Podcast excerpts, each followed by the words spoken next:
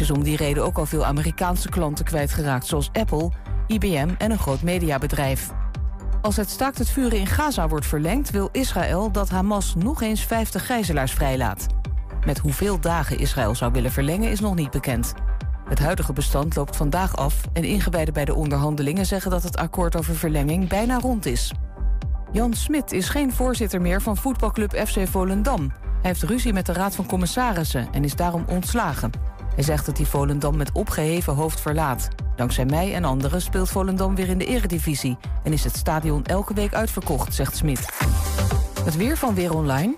Regen en in het oosten sneeuw. Vannacht droog en het koelt af naar min 1 tot plus 4. Het kan glad worden. Morgen op de meeste plaatsen droog, af en toe zon en rond 5 graden. En dat was het ANP-nieuws.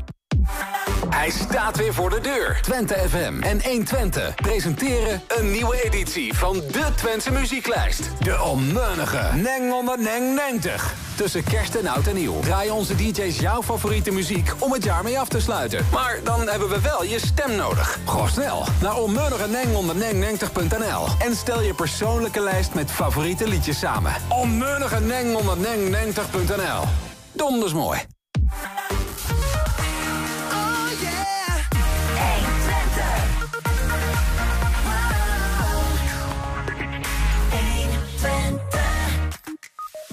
De Enschedeze Niels Woesthuis is nog maar 16 jaar en nu al scheidsrechter van het, scheidsrechter, sorry, van het jaar in Overijssel.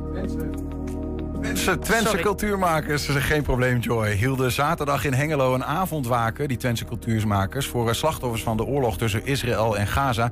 We horen van twee van de organisatoren hoe die avond verliep. En in een nieuwe aflevering van In Depot het verhaal achter het statuut van de Twents Gelderse Fabrikantenvereniging. Het is maandag 27 november, dit is 120 vandaag. Hij is nog maar 16 jaar oud, maar Enschede Niels Woesthuis timmert al flink aan de weg als scheidsrechter in het amateurvoetbal. Nadat hij de meeste stemmen kreeg, werd hij deze maand uitgeroepen tot amateurscheidsrechter van het jaar in Overijssel. En de jonge arbiter is nog altijd in de race voor de landelijke titel Talent van het jaar aan stormend talent. Niels, welkom. Dankjewel. Dat is een mooi lijstje. Um, en toch twijfelde jij of je hier wel moest gaan zitten. Ja, zeker. Dat klopt. Ja, er zijn uh, scheidsrechters die komen op tv of op, in de radio. En uh, ja, die worden uiteindelijk, ja, die gaan een beetje de zitten als van, ik ben de nieuwe Bjorn Kuipers. Mm -hmm. En dat ben ik natuurlijk zeker niet. No, nog lang niet. En misschien ook wel nooit. Ja, nou ja, goed, maar ik vond het ook wel mooi. Jij zei van, ja, als er niet over mij gepraat wordt, dan ben ik eigenlijk het meest tevreden. Ja, dat klopt. Ja, een scheidsrechter wil natuurlijk eigenlijk onopvallend zijn. En ehm, ja, eigenlijk als een wedstrijd verloren afgelopen is en iedereen zegt bedankt, maar ja, en vervolgens wordt alleen maar over het voetbal gepraat. En dan heb ik eigenlijk een goede wedstrijd gefloten. Want dan heb ik geen beslissingen gemaakt die uh, veel impact hebben gemaakt. En dan is eigenlijk voor mij een goede wedstrijd. Ja, of je dat nou wil of niet, hè, er, er wordt wel over je gepraat. Uh, wij doen dat nu, maar uh, je hebt ook gewoon de meeste stemmen binnengeharkt. Uh, even 261 stemmen heb je gekregen. Van het totaal 115 genomineerde Overijsselse scheidsrechters werd je dus nummer 1. Even ten opzichte van de nummer 2, die kreeg 197 stemmen. Ja. Um, dat, is toch, dat is toch heel wat? Ja, inderdaad, heel wat. Ja, ik ben blij mee dat er zoveel mensen op mij gestemd hebben. Ja. Zijn dat alleen bekenden of hoe, hoe is dat gegaan? Uh, nee, het is eigenlijk begonnen met dat ik, uh, nou ja, ik floot al bij uh, Volgiro uit Enschede. En ja, het begon eigenlijk dat ik, het linkje werd gedeeld nou ja, naar een paar ouders die bekenden waren van, van mij en mijn vader. En zo is eigenlijk dat hele dat linkje door heel Volgiro gedrongen in de elftallen die ik wel eens gefloten heb. Mm -hmm. En zo heb ik best wel veel stemmen vergaard. En uiteindelijk werd het ook een beetje onder bekenden van mij uh, bekend. En zo kwam ik uiteindelijk bij elftallen, uh, waarin ik de elftal ook wist uh, dat ik genomineerd was. En uiteindelijk na de wedstrijd ook op mij wouden stemmen. Nou, Zelfs in Winterswijk? Ja, inderdaad. Tot ver in de Achterhoek? Ja, ja, ja. Ja, dat was inderdaad voor de wedstrijd wisten hun en de tegenstander dat ik genomineerd was. Dus werd ervoor gaf een de bestuurskamer een grapje gemaakt van als je goed fluit, dan stemmen wij ook. Maar ja, en achteraf gaven ze toe dat ze wel wouden stemmen. Ja, ja, ja, ja. Ja, want je bent niet on omkoopbaar, neem ik aan. Als ik ben uh, niet uh, ja. nee. Nee, ook niet voor uh, nou, 500.000 euro? Ja, dat zijn altijd lastige vragen, maar nee, doe, doe ik niet aan mee. Wel eens vragen gehad van vrienden van, ah, doe, je, doe je niet voor een, voor een biertje, koop ik, koop ik je om. Dan zeg ik, nou, dat doe ik niet aan mee. Heel goed, heel goed. Hey, wat betekent zo'n zo'n titel voor jou? Overijssel scheidsrechter van het jaar? Ja, dit is natuurlijk een uh, publieksprijs. En, je hebt nu ben ik nog wel in de race voor het talent van het jaar. Ik ben helaas afgevallen voor, het, voor de landelijke verkiezingen. Daar moest een motivatiebrief voor insturen. daar was ik helaas niet goed genoeg voor. Er waren anderen die beter waren. Ja. dat is natuurlijk ook geen schande, want ik ben nog maar 16 jaar. Ehm, en ehm, nee, in, in, die race voor het talent van het jaar ben ik nog wel in de race. En die wordt dan beoordeeld op dit moment door de KNVB. de prijs Overijssel, dat is, nou ja, dat is natuurlijk heel leuk. Maar het is wel een publieksprijs. Uh, dus uh, ja, over mijn echte kwaliteit zegt het nog niet heel veel natuurlijk.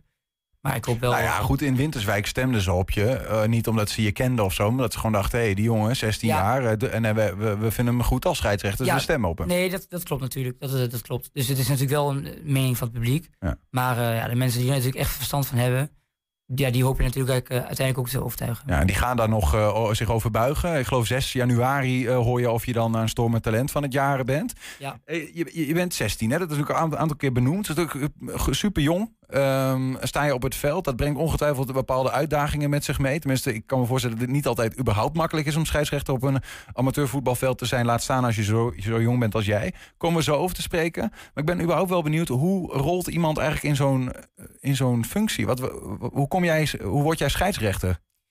Ja, ik uh, zelf als jongens af aan heb ik al uh, nou ja, blijkbaar een bepaalde fascinatie gehad voor scheidsrechters. Nou ja, natuurlijk ook wel ze zeggen ook eens, een scheidsrechter het zal toch wel een tik van de molen moeten hebben gehad dat hij daar op het veld gaat staan. Nou ja, ik weet ook niet hoe het gekomen is, maar toch vond ik het altijd wel heel interessant. Een boek gelezen van Björn Kuipers vroeger. en nou, dat was een bepaalde documentaire en die vond ik dan heel leuk. Toen ben ik op een gegeven moment voor de vereniging gaan fluiten. Nadat ik het niet zo heel goed deed in een elftal bij Vogido. Als voetballer zelf. En toen nou, dacht ik, nou ja, dan ga ik toch maar fluiten. Toen ben ik dat veel gaan doen. En uiteindelijk zelfs gestopt met voetbal in het helft van het jaar om, om volledig met te gaan focussen op fluiten toen toch weer gaan voetballen, maar toen bleek eigenlijk dat ik fluiten veel leuker vond. En toen heb ik een opleiding gevolgd binnen de vereniging zelf. Dat is dan wel via de KNVB. En toen bleek het dat ik het zo leuk vond. En toen ben ik via de, voor de KNVB zelf gaan fluiten. En dat doe ik nu elk weekend.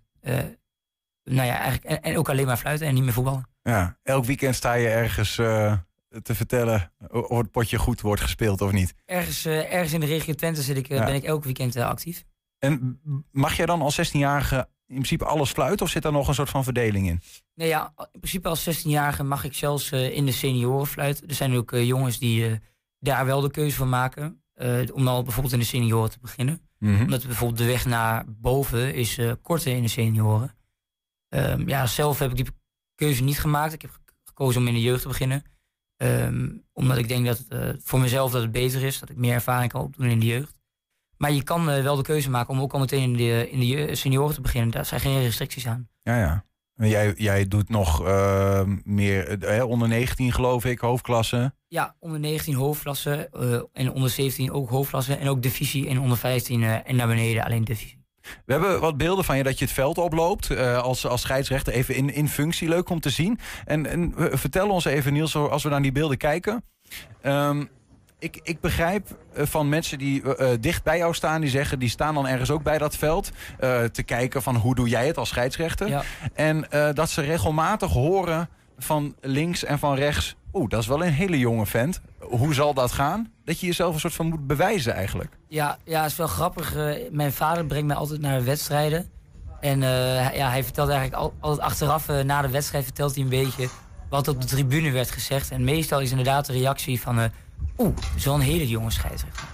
En ja, soms ja, is dat ook meteen een voordeel die ik niet meer kan veranderen in de wedstrijd voor die mensen. Ja. Maar ja, uiteindelijk gaat het natuurlijk om de spelers op het veld. Maar uh, en, en, soms ja, vertelt mijn vader dan ook wel dat, dat daarna die mening wordt omgebouwd van oh, hij, hij, doet het wel heel goed voor zo'n jonge scheidsrechter. Dat is toch fijn? Ja, dat, vind, dat, dat, dat is dan... wel leuk om te horen. Ja, ja, maar goed, je moet jezelf telkens opnieuw bewijzen als je dan weer dat, dat veld oploopt. Voel je dat ook of kun je je aardig afsluiten?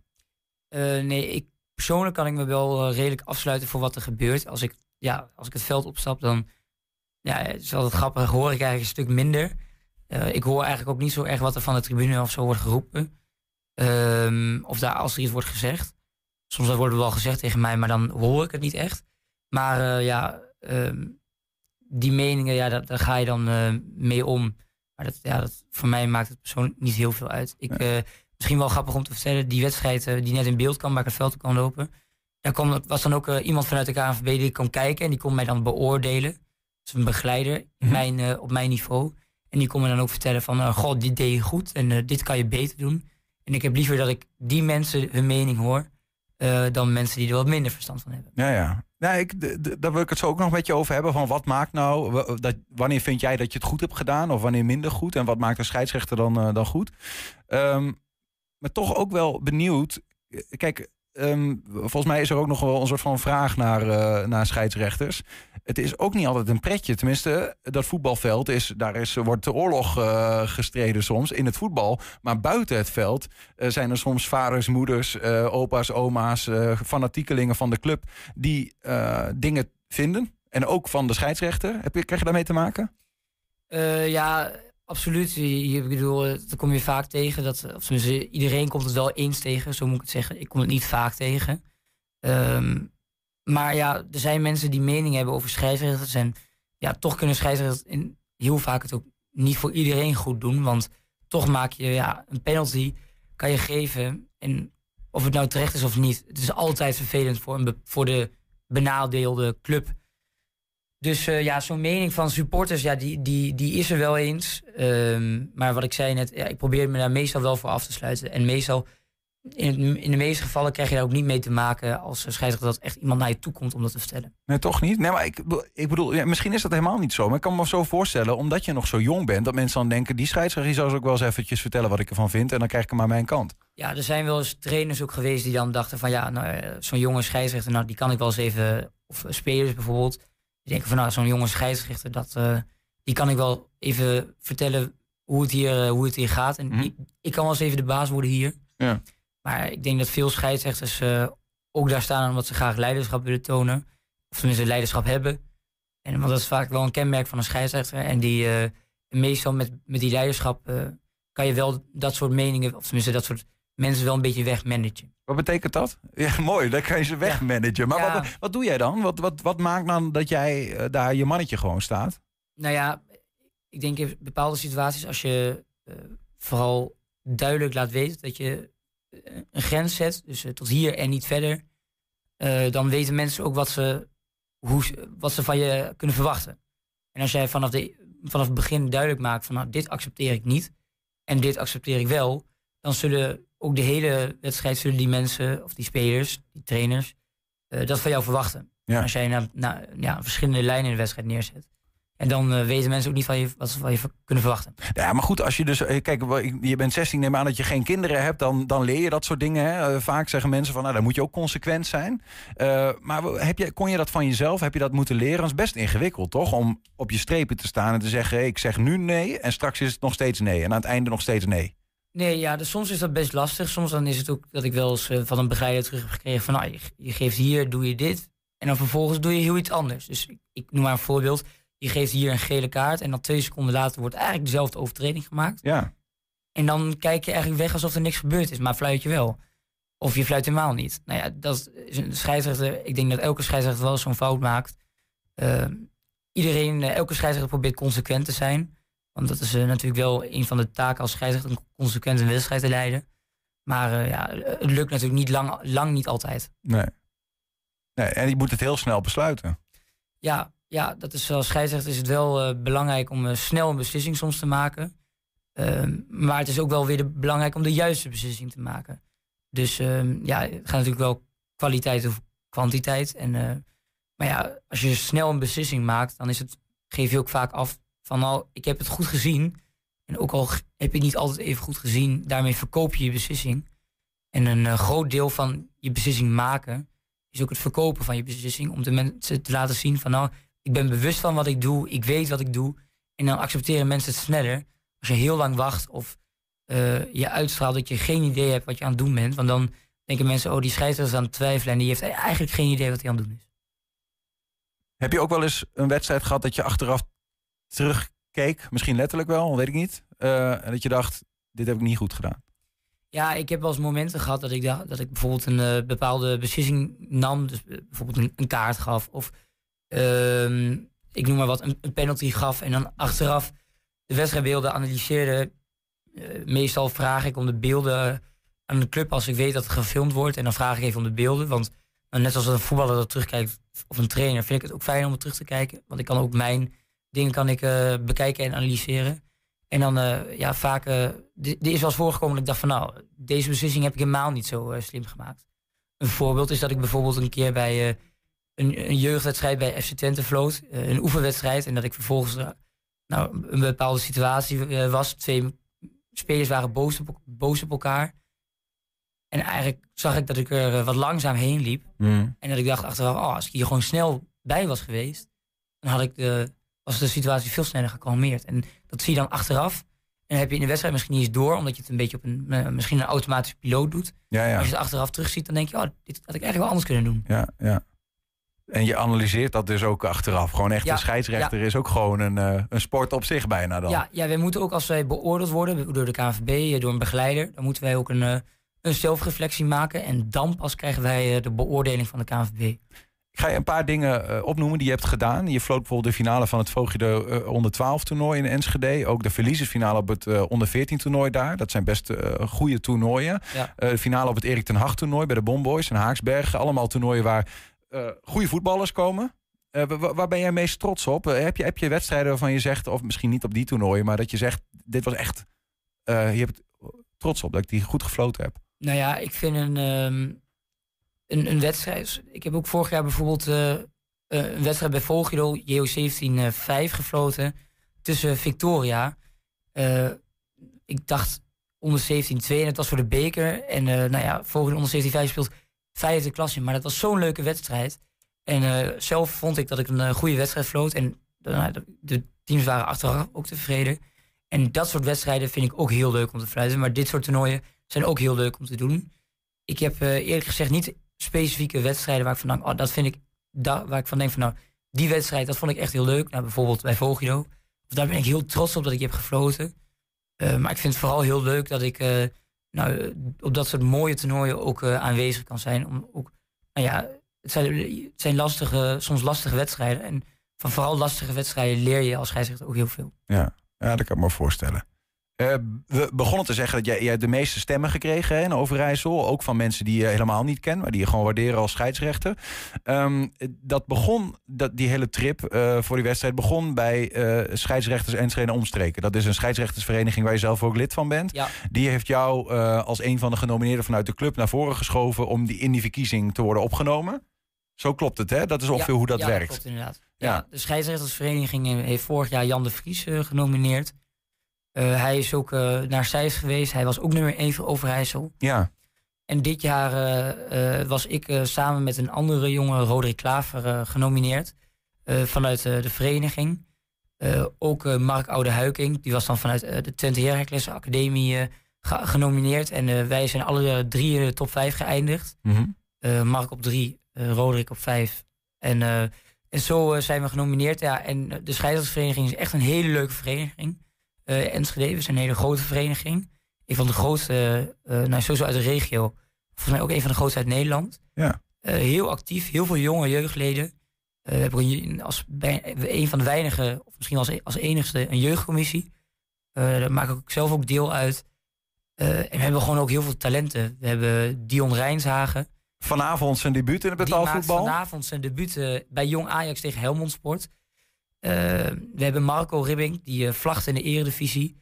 Uh, en die vlagt toevallig vandaag ook bij Jong Ajax. En we hebben bijvoorbeeld Joshua Kuipers. Hij zit ook in het talententraject. Nick Veldhuis, ook in het talententraject. En zo hebben we nog velen die best wel op een hoog niveau fluiten. Ja. dus we hebben ook gewoon echt een getalenteerde vereniging. Nou ja, want Jan de Vries, je noemde wel even, die won ook hè, vorig jaar. Ja. De, bedoel, ik zou bijna, wat, wat, wat, wat zit er daar in het eten bij de, bij, de, bij de vereniging? Of wat maakt dan dat het, dat het zo goed gaat? Ja, we hebben gewoon een hele actieve vereniging en dat is ook gewoon uh, positief uh, naar buiten. Uh, niet eens, we, zijn, we hebben leden uit Oldenzaal, Ruurlo. En wat doe, je, wat doe je eigenlijk op een scheidsrechtersvereniging? Ja, ja nou ja, wij trainen op dinsdag en donderdag. Op dinsdag doen we altijd conditietraining. En donderdag nou, gaan we gewoon een potje voetballen met elkaar. Maar na de tijd is het eigenlijk gewoon... Komt iedereen die gaat trainen, gaat ook gewoon naar de kantine. En je deelt gewoon je verhalen, ook die je bij de wedstrijd hebt meegemaakt. Ehm, deel je daar. En zo kan je ook gewoon uh, input krijgen van anderen. Van hoe, goh, hoe, hoe, zou jij omgaan met die situatie? En dan kan je ook weer meenemen in je volgende wedstrijd. Ja, want tijdens die schets, eh, wedstrijden, eh, die andere die teams, die hebben allemaal elftallen en mensen op de bank. Maar jij bent in je eentje. Jij hebt je, je grensrechters en misschien op een hoger niveau nog wat officials eromheen. Ja, ja inderdaad. Je staat Best wel er- eenzaam ook ja, wel. je staat er eh, alleen voor. En ik denk dat echt. Ik kan dan ook alleen maar aanmoedigen dat als jij scheidsrechter bent. Nou ja, zelfs voor de vereniging. eh, en je vindt het echt leuk. En al helemaal voor de KNVB. Word lid van een scheidsrechtersvereniging. Is dat nou in Enschede, of Hengelo, of Almelo, of in Oldenzaal. Het maakt echt niet uit. Eh, ik zou zeggen, word lid, want het helpt je echt oprecht heel Ja. veel. Je kan ook eh, vaak oefenwedstrijdjes krijgen bij de jeugd van FC Twente. En die, ja, die had ik gewoon nooit gekregen zonder de scheidsrechtersvereniging. Goed, dat, dat is dus ook, die scheidsrechtsvereniging in Enschede is gewoon heel actief. En dat is ook Ja. waarom ze zoveel talent voortbrengen, denk ik. Ja, Dat is dan het antwoord absoluut. een beetje op die vraag. En ja, ook veel begeleiding. Ja, ik, zou, ik kan namen noemen. Mijn begeleider bijvoorbeeld is Remco Hofman. Maar eh, ja, er zijn vele begeleiders. Eh, Ja, als ik, ik doe het alleen maar tekort als ik eh, een paar namen ga noemen. Nee. Er zijn er echt veel en er zijn ook echt veel goede. Zij zeggen in een Facebook-post, we gaan bijna afronden Niels, maar het is toch leuk. Ze zeggen van, hè, onze ledigen zijn goed bezig. Ze noemen jou ook bij naam, omdat je natuurlijk Overijssel scheidsrechter van het jaar bent. En ze zeggen ook, we blijven Niels en zijn verdere weg richting Zeist natuurlijk van dichtbij volgen. Jij noemde Zeist ook al een keer. Da- daar zit de KNVB natuurlijk. Maar wat wil jij eigenlijk? Ja, nou ja, ik, mijn ambitie is gewoon om zo ver te komen als ik, eh, als ik het zelf kan halen. Ehm, ik ben nu 16, ik ben jong. Eh, en natuurlijk, eh, als je 16 bent en ga- gaat fluiten, je, je hebt er plezier in. Iedereen heeft dan potentie op die leeftijd. Ehm, alleen, ja, je kan natuurlijk nu echt absoluut niet zeggen hoe ver je komt. Er wordt altijd gesproken van een scheidsrechtstekort. Eh, maar ja, bovenin is er absoluut geen scheidsrechtstekort. In de Eh, eredivisie eh. Nee, absoluut niet. Moeilijk om daar te komen. Ja, het is heel lastig om eh, uiteindelijk daar te komen. Je moet er gewoon echt heel goed voor zijn. En mijn begeleider zegt ook wel eens van ja, er zijn 10.000 goede scheidsrechters. En je moet beter zijn dan die 10.000 om, eh, om, om het uiteindelijk te halen. Als je zo ver wil komen. Dus nou, ik vind het, als, al haal ik ooit in de eerste klasse en is dat mijn niveau, ben ik al super blij. Ook al is het de derde klasse, is het de derde divisie. Het maakt voor mij echt niet uit wat mijn topniveau is. Daar ben ik blij mee. Ik vind het eh, fascinerend om je hier tegenover me te hebben. En dus van je te horen als 16-jarige jongen hoe je dat beleeft. Scheidsrechter zijn, op het veld staan. Tussen soms de oudere eh, jongeren, zeg maar. Ehm, eerst nog die juryprijs, hè. Eh, aanstormend talent van het jaar. Een landelijke prijs. 6 januari, hoor je het. 6 januari eh, hoor ik eh, of ik het ben. Wij kunnen daar niks voor je doen, hè, niet stemmen Nee, of zo. nee, dat is echt nee. aan, de, aan de vakmensen. Eh, Ja. eh, Super veel succes eh, daarmee, maar überhaupt eh, heel veel plezier ook op het Ja, veld eh, de komende jaren. Wie weet wat er nog gaat komen. Niels Woesthuis. Dankjewel. We zijn ook als podcast te luisteren via alle bekende platforms. Je vindt daar de hele uitzendingen en elke dag één item uitgelicht. Zometeen hier in Depot met vandaag het statuut de Twents Gelderse Fabrikantenvereniging. Even onze volgende gast eh, een koptelefoon. Die zal die nodig hebben zometeen. Yes. En dan eh, ga ik het ook aankondigen. In Schouwburg Hengelo namelijk werd eh, zaterdagavond stilgestaan... bij de slachtoffers van de oorlog in Israël en Palestina.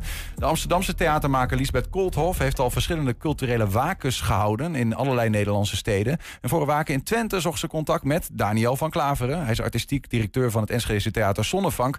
Daniel, welkom. Dankjewel. Ehm eh, zou ik die microfoon heel iets dichter bij je t- kunnen trekken nog? Dat is iets beter. Kan gewoon, je kunt er gewoon aan, zo hoor. De, trekken we gerust naar je toe. En Liesbeth hangt aan de telefoon ook. Goedemiddag. Ja, goedemiddag. Ja, voor we het over zaterdag gaan hebben, misschien toch heel even terug naar ehm, die dag waarop dit eh, conflict eh, totaal uit de hand liep. Eh, 7 o- oktober, eh, de, de dag eigenlijk dat de Hamas Israël binnenviel. Hoe, hoe hoorden jullie dat nieuws? Ik begin even bij, bij, eh, bij Daniel. Nou ja, ik denk zoals iedereen in Nederland dat, eh, via het nieuws. Eh, en dat was, dat was natuurlijk verschrikkelijk. En ehm, dat heeft ook vervolgens tot een hele grote reactie geleid. Eh, die ook gewoon heel erg te betreuren is. Dus het is, een, het is gewoon een hele nare situatie. Ja. Hij kwam bij mij ook extra binnen, omdat... ehm nou, Lisbeth en ik, Lisbeth is daar veel geweest... en heeft mij ook twaalf jaar geleden meegenomen... met vier andere Nederlandse theatermakers. En we hebben in de Gazastrook toen voorstellingen gemaakt... voor eh, alle kinderen eh, die daar wonen, samen met Palestijnse theatermakers. Dus in die zin voel ik me ook gewoon ja, Ja. op een gekke persoonlijke manier heel erg verbonden. Daar kwam dit voor jou ook vandaan, hè, Liesbeth? Want even uh, voor alle, alle duidelijkheid, jij bent ook regisseur van uh, theaterspektakels op het uh, vliegveld hier. We hebben het dan over Vergeten Twentse Lente, Hanna van Hendrik, om je een beetje jouw rol te plaatsen. En, en, jij was dus meerdere keren in je leven ook in de Gazastrook om daar theater te maken. Ja, ik heb ongeveer 23 jaar zo af en aan heb ik gewerkt in de Palestijnse gebieden, waarvan vaak in de Gazastrook, maar ook op de Westbank. En uh, uh, daar heb ik gewoon samen met een theatergroep die Theater Day Productions heet, heb ik daar uh, theaters helpen stichten, hebben we daar voorstellingen gemaakt. En met name eigenlijk voorstellingen voor kinderen en voor vrouwen. Ja. En je, hoe, hoe, hoe beleefde jij dat dan, die dag, 7 oktober? Je hebt dan een, een meer dan gemiddelde band, denk ik, met zo'n zo'n streek. Nou ja, het is natuurlijk een verschrikkelijke dag. En het is ook verschrikkelijk dat het tot dit heeft moeten komen. En dat klinkt misschien een beetje, maar het, uh, uh, het is gewoon. Deze uitbarsting is natuurlijk vreselijk en vreselijk voor de mensen die het betreft. En ook voor al die gezinnen en al die kinderen. Tegelijkertijd moet ik je heel eerlijk zeggen, kwam het voor mij niet totaal onverwacht. Want ik ken Gaza en Gaza is een eigenlijk al enorm lang een bezet gebied waar mensen niet in en uit kunnen. En waar met name de jeugd gewoon geen enkel perspectief heeft. Dus uh, ja. 70% van de jongeren is gewoon werkeloos omdat er geen werk is. Niemand kan ergens naartoe. En dat is natuurlijk heel. Dus de, de situatie is zo uitzichtloos. En als er dan radicale elementen komen, dan zijn mensen daar vatbaar voor. Ook al zou je willen dat ze dat niet zijn. Ja. Ja, super ingewikkeld conflict natuurlijk. Hè. 2008 dat Hamas daar aan de macht kwam en dat Israël zei... dan kunnen we helaas niet, uh, geen vrijheid meer toelaten, vonden zij. Maar uiteindelijk, jullie hebben een, een waker georganiseerd... afgelopen zaterdag in Schouwburg-Hengelo. Daniel Zonder, um, want dat is bij dit natuurlijk het lastige. We zien demonstraties aan beide kanten van het verhaal. Je zei eigenlijk, we willen helemaal niet een kant gaan kiezen. Dit verhaal. Nou ja, precies. Dus, dus er, inderdaad is er een landelijk initiatief gekomen om dit soort avonden in theaters uh, te organiseren. Soms gaan ze ook de hele nacht uh, blijven ze open om aandacht te vragen. Um, en elk theater vult het op een andere manier in. En wij hebben nu ook met elkaar gedacht... we willen echt heel graag dat het geen avond wordt van politiek debat. Want daar kom je natuurlijk met elkaar niet uit. En dat ja. moet je ook helemaal niet willen proberen. Op een, weet je wel, we zijn er niet om, om, om uh, daar een, een, te suggereren dat wij een oplossing hebben of wat dan ook. Wij wilden heel graag een avond maken die echt verbindend was. En waarin er echt ruimte zou zijn om stil te staan bij de slachtoffers ja. in Gaza en in Israël. En waarin ook verschillende stemmen de ruimte konden krijgen. Dus waar echt iedereen welkom was. En uh, dat is natuurlijk spannend, want je weet nooit wat er gebeurt. Je weet nooit wie er komt en wat die gaan zeggen. Ja. Maar, god, maar ja, ik moet zeggen, de avond begon en Lisbeth deed een hele mooie inleiding ook. En ik dacht meteen, oh, maar volgens mij komt dit vanavond heel erg goed. En dat was ook zo. Hou dat vast. Ja. Uh, we gaan even kijken namelijk. We zijn straks ook wel benieuwd hoe jij en Lisbeth naar die avond kijken. Wat er dan precies uh, voor gevoel ook was en zo. Maar wel beelden. Om even een beeld te krijgen letterlijk van uh, wat daar gebeurde zaterdag. Okay. Ben jij dat ik moet buigen? Dat ik mijn knieën slaafs moet smeken om me niet te breken, niet te breken. Als ik iets tegen jou zeg, zeg ik misschien iets tegen mij wat ik niet durf te horen. Als ik iets in jou zie, zie ik misschien iets in mij waar ik niet naar durf te kijken. Als de storm is gaan liggen, het marcheren is verstomd en de stilte het land plakt als een pleister op de wond. Gaan ineens de kelen open voor champagne en gezang. We delen in de vreugde tegelijkertijd is iedereen bang, iedereen bang.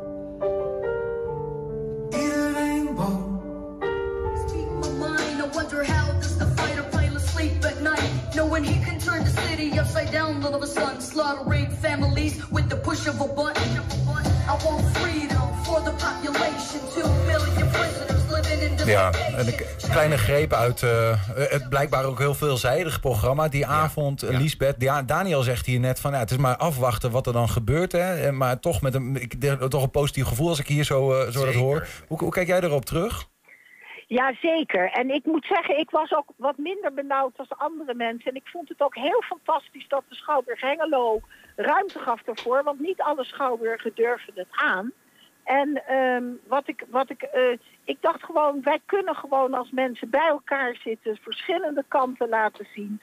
En met name eigenlijk treuren om al die mensen die gewoon dat, die, die gewoon zoveel ellende meemaken op dit moment. En ik denk dat elk mens wat een beetje mens is, zeg maar, kan begrijpen hoe erg het is als je huis plat gebombardeerd is. En ook kan begrijpen hoe erg het is als je kind gegijzeld van is en je weet niet waar het is. Dus, dus ik, ik was daar eigenlijk niet zo benauwd voor.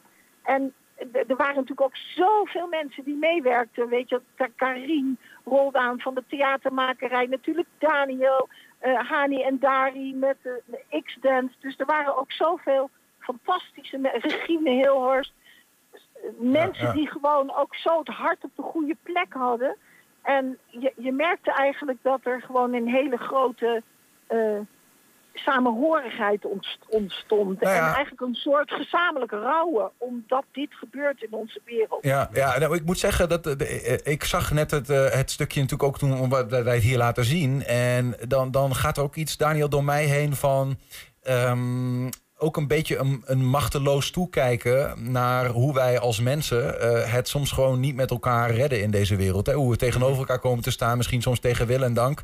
Aan beide zijden in Israël en Palestina zullen natuurlijk mensen zijn die hier totaal uh, geen uh, mening of wat dan ook over hebben en slachtoffer zijn van. Mm -hmm. mens zijn en wat er een conflict dat daar ontstaat en, en zo uit de hand loopt. Ja, nou ja, dus we zeiden ook: dit is een avond ook om in verbondenheid en creativiteit uiting te geven aan onze onmacht. En dat is zo, zo uh, ja, dat, dat is ook, daar herken ik me heel erg in. Uh, en ik maar ik denk dat het heel erg goed is om dit soort avonden te organiseren, om dus ruimte te maken om erbij stil te staan. Ruimte te maken om er ook aandacht aan te blijven geven dat dit gebeurt.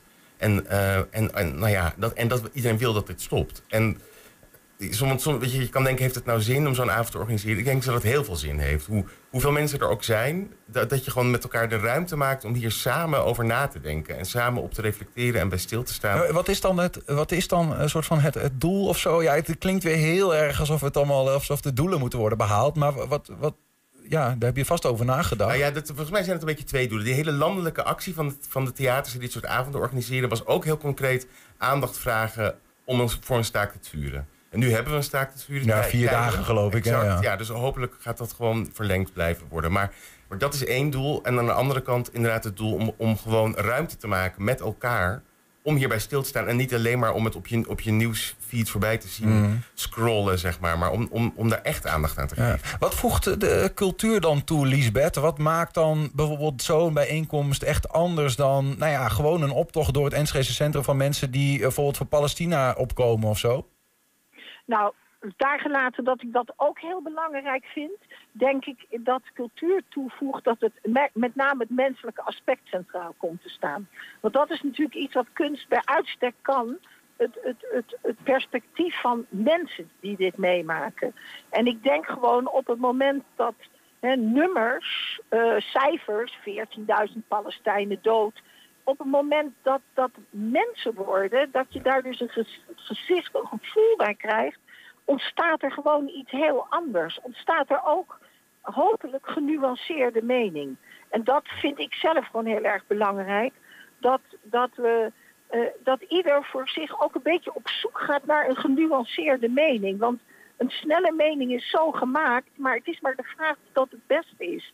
En uh, ja, ik ben heel erg van informeer je, probeer je te informeren en probeer altijd de menselijkheid. Want jij zei het al, uh, de meeste mensen in Gaza, en ik kan je zeggen dat dat zo is, want ik ben er heel veel geweest, willen helemaal geen oorlog. Willen helemaal niet dat Israël verdwijnt. Heel veel mensen in Israël willen ook best vreedzaam samenleven. De ellende is dat de, de mensen met de grootste monden eigenlijk met de meeste belangen, om het maar zo te zeggen, zowel in Palestina of in Gaza en in Israël gewoon de hele tijd aan de macht komen. Ja, ja. En daar leidt een gewoon volk onder. Allebei de volkeren. En, en, en dan zitten wij hier in, eh, in dit geval in Hengelo, in Twente, laten we het zo zeggen. Hè, want ook veel Enschede's theatermakers zijn van elders.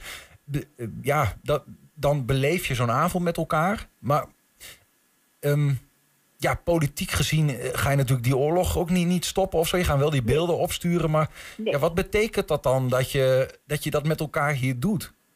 Nou, ik denk gewoon dat omdat het ook overal in het land gebeurt, betekent dat gewoon dat wij niet ons. Kijk, soms gaan mensen uit onmacht, omdat je niet weet wat je er moet doen, laat je het gewoon maar liggen. Loop je eraan voorbij. Denk je, ja, het is heel erg, maar ja, ik kan er toch niks aan doen, dus laat maar zitten. En dat is eigenlijk een soort houding waar we eigenlijk vanuit de geschiedenis ook van hebben geleerd. Dat, dat de onverschilligheid van mensen is heel gevaarlijk. En wat ik vind dat deze avonden doen, is dat we in ieder geval even ophouden met onverschillig te zijn. Het moet En ons wel raken. komt vaak voort uit onmacht, dat begrijp ik. Ja. Maar ik denk gewoon, we moeten ook proberen, als we onmachtig zijn, om niet er- ervan weg te draaien. Het moet, het moet ons wel raken, zeg je, Lisbeth. Het zou, ons, het, het zou ons wel moeten raken en daar helpt die cultuur bij. raken. Ja, Ja, ja, het ja. zou ons moeten raken. Ja. En het raakt ons ook, denk ik. En die avonden geven mensen de gelegenheid om vorm te geven aan dat geraakt worden. Ja, precies. En ik vind het ook heel mooi inderdaad wat je, wat je zegt, dat, dat, dat je het menselijke laat zien. Hè? Want inderdaad, op, op, op, de, op de televisie gaat het inderdaad over, altijd over aantallen. Maar zeker als je daar geweest bent, dan weet je de- eh, wie die mensen ook zijn. Hoe heb je, En- en- hoe heb je dat het- gedaan zaterdag? Hoe heb je dat nou ja, bijvoorbeeld, want, want inderdaad, wat gewoon aan Gaza ook zo ja, bizar is, is dat daar dat meer dan de helft of de helft ongeveer van de bevolking is minderjarig. Ongeveer. Dus dat is echt heel erg veel. Heel veel kinderen die daar wonen. En daar hebben wij toen ook die voorstellingen voor gespeeld. En een van de dingen bijvoorbeeld die we hebben gelezen. Was een, een theatertekst die door het Palestijnse gezelschap daar is uitgevoerd voor kinderen.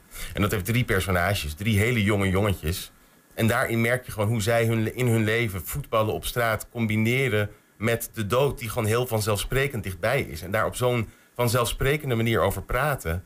Ja, dat is voor ons dat is bijna onvoorstelbaar. Maar dat is voor hun heel normaal. Want dat is gewoon de wereld waarin zij opgroeien. En opeens wordt het dan heel persoonlijk. Dat je gewoon twee broers hebt die van elkaar houden. En een vriendje die net iemand verloren heeft. En die hebben daar een heel kinderlijk, naïef, mooi gesprek over. En dat is gewoon wat daar realiteit is. En dat, laat je dan, dat kan je dan even hoorbaar maken op zo'n Ja, avond. Ja, ja.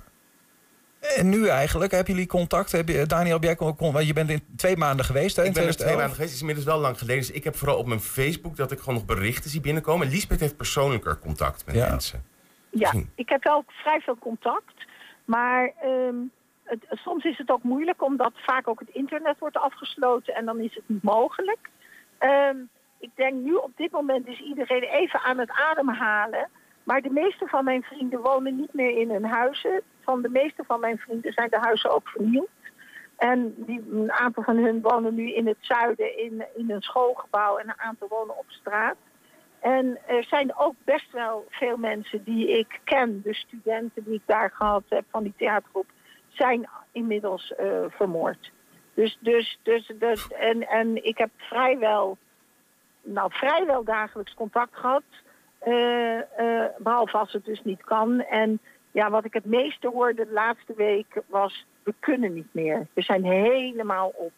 We, we kunnen het gewoon, we, ze slapen niet. We zijn al door op de vlucht. we hebben honger, we hebben dorst. we, kunnen, we kunnen niet meer. We zijn aan ons einde.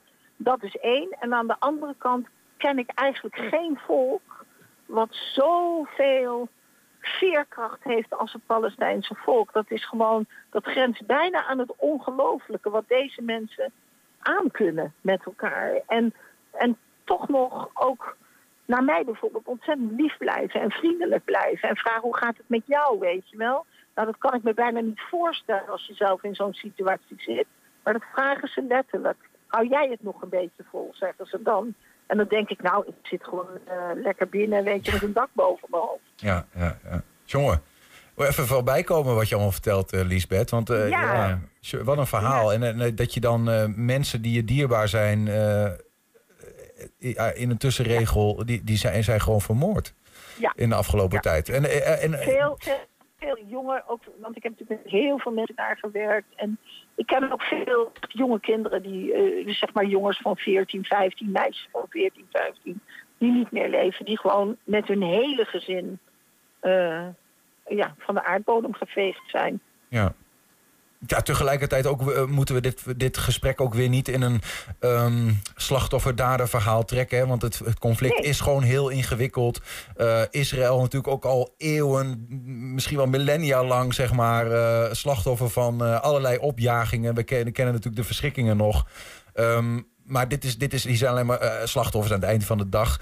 Eh, Daniel, eh, op zo'n zaterdag, wie komen daar dan naartoe om dit wat wij nu hier even in het kort met elkaar een beetje bespreken en beleven in, in cultureel opzicht, zeg maar, te Ja, precies. Want om aan te sluiten bij dat laatste wat je zegt, omdat we echt wilden dat er meerdere stemmen aan bod kwamen, hebben we een hele mooie brief ook gekregen van een 91-jarige man uit Enschede, een Joodse man, noemt zichzelf in de brief een humanist. En die vertelt, nou ja, ook over hoe hij di- dit natuurlijk nooit zou willen, maar ook hoe, het, hoe zijn eigen oorlogstrauma weer opnieuw triggert. Dus nou ja, dat laat inderdaad zien hoe ver terug het allemaal gaat en hoe complex het is. Dat wou ik nog even noemen. En ehm, eh, ja, wie komen erop af? We hadden veel deelnemers, veel lokale makers, ook veel jonge spelers van X-Dance, eh, theatermakerij, Woest Oost.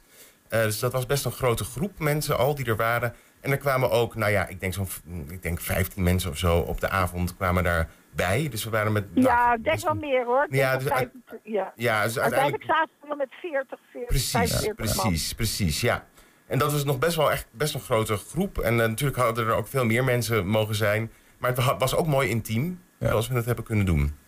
Nou ja, goed, misschien hebben we er nu eh, met wat, wat beelden in ieder geval een indruk kunnen geven aan meer mensen nog van wat daar gebeurd is. is er, zit hier een vervolg in, eh Liesbeth? Want jij, jij bent het Nou, hele land aan het doorgaan. Hoe, hoe zie- kijk je ja. er tegenaan?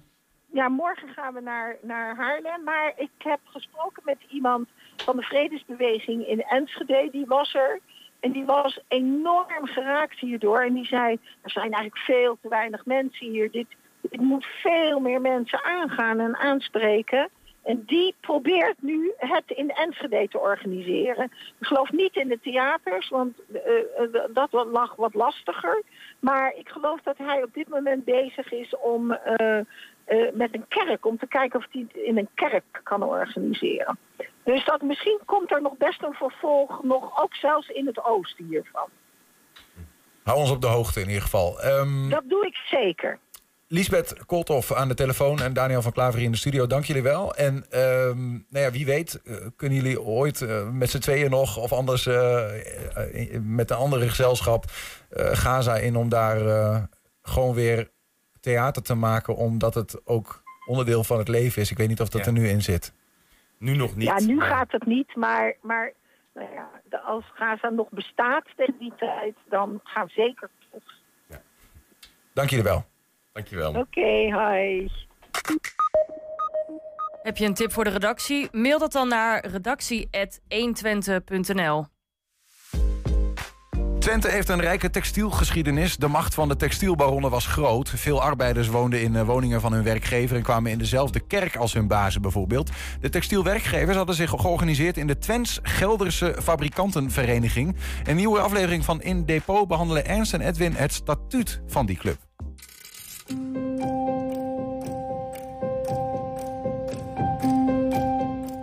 Het statuut van de Twents Gelderse Fabrikantenvereniging. Ja. Dus er is een vereniging opgericht, die heeft een statuut. Ja. En dat is dit. Gelijktijdig met dat de vakbonden zich, dat, de- dat de arbeid zich ging organiseren. Uiteraard in een socialistische variant. En een protestanten en, En katholieken. ja, Hè, dus je had er natuurlijk drie, had je er hier. eh, gingen ook de fabrikanten zich eh, verenigen. En die, die Dus waren niet verenigd in katholiek en eh, protestants. Nee, en, dat was één- dat was dat was- één bolwerk. Er was één bolwerk en dat was de Twents Gelderse Maar dat is een groot gebied. Twents Gelders, dat gaat over...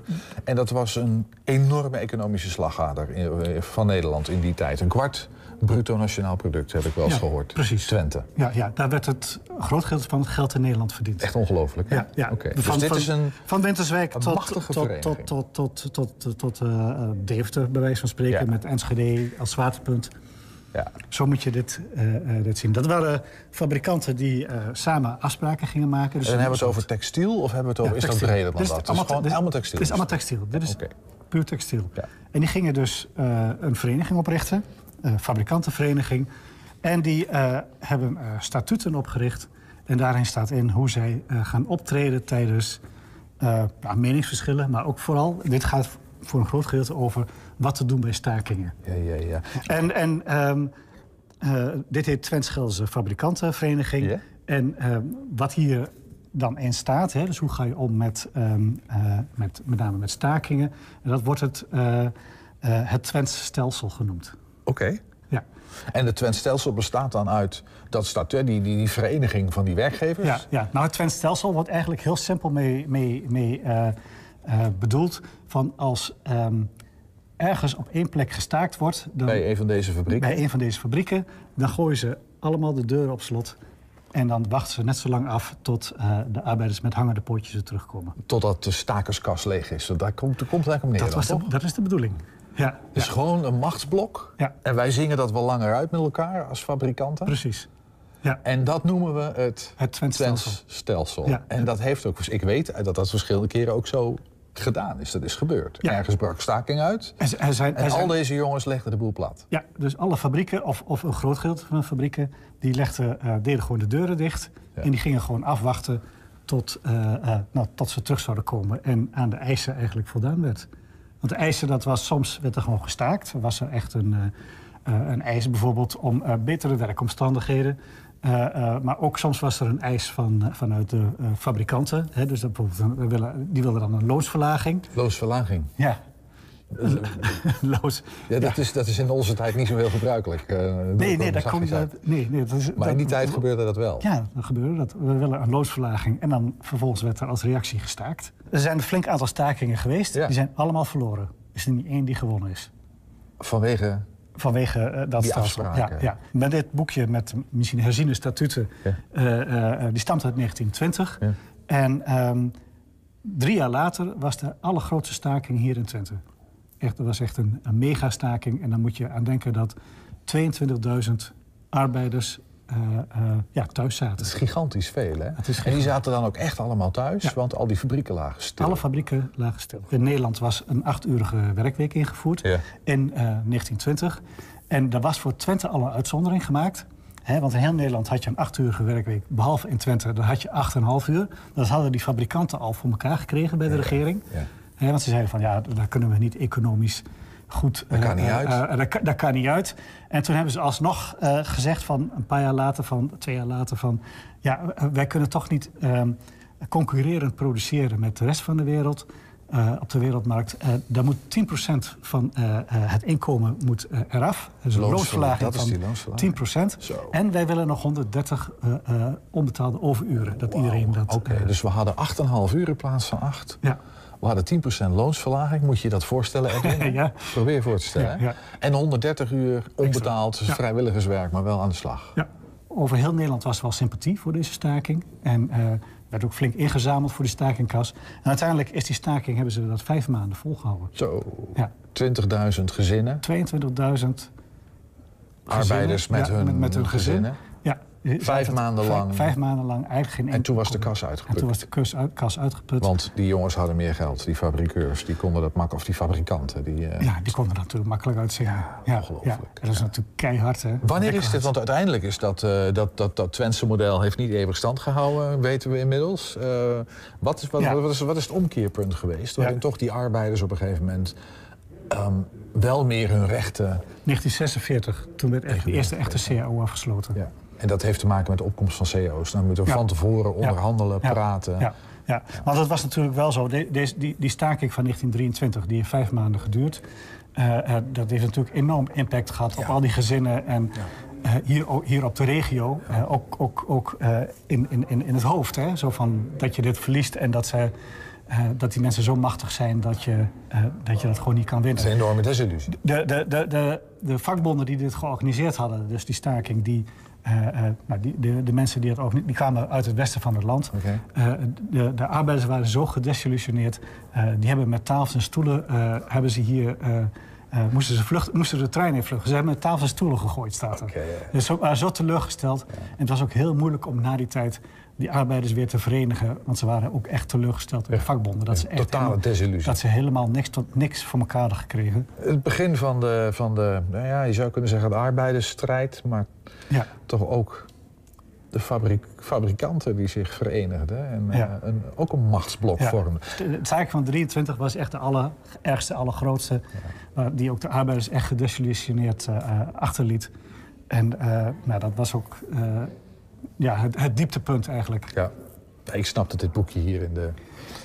Ja, ja het, is, het is, het is een onaanzienlijk boekje, maar, maar met, met, met hele grote impact hier destijds in de regio. Ik ga wel zeggen, dankjewel. Ja, graag gedaan. Tot zover 120 vandaag. Terugkijken kan direct via 120.nl en vanavond om 8 uur en 10 uur via televisie. Zometeen op onze televisiezender 120 voetbaltijd. Op radio hoor je Henk Ketting met de kettingreactie. Veel plezier. Thema beveiliging staat voor betrokkenheid, adequate optreden en betrouwbaarheid. Waar de concurrent stopt, gaat thema beveiliging net een stap verder. Thema beveiliging levert alle vormen van beveiliging voor zowel de zakelijke als de particuliere markt.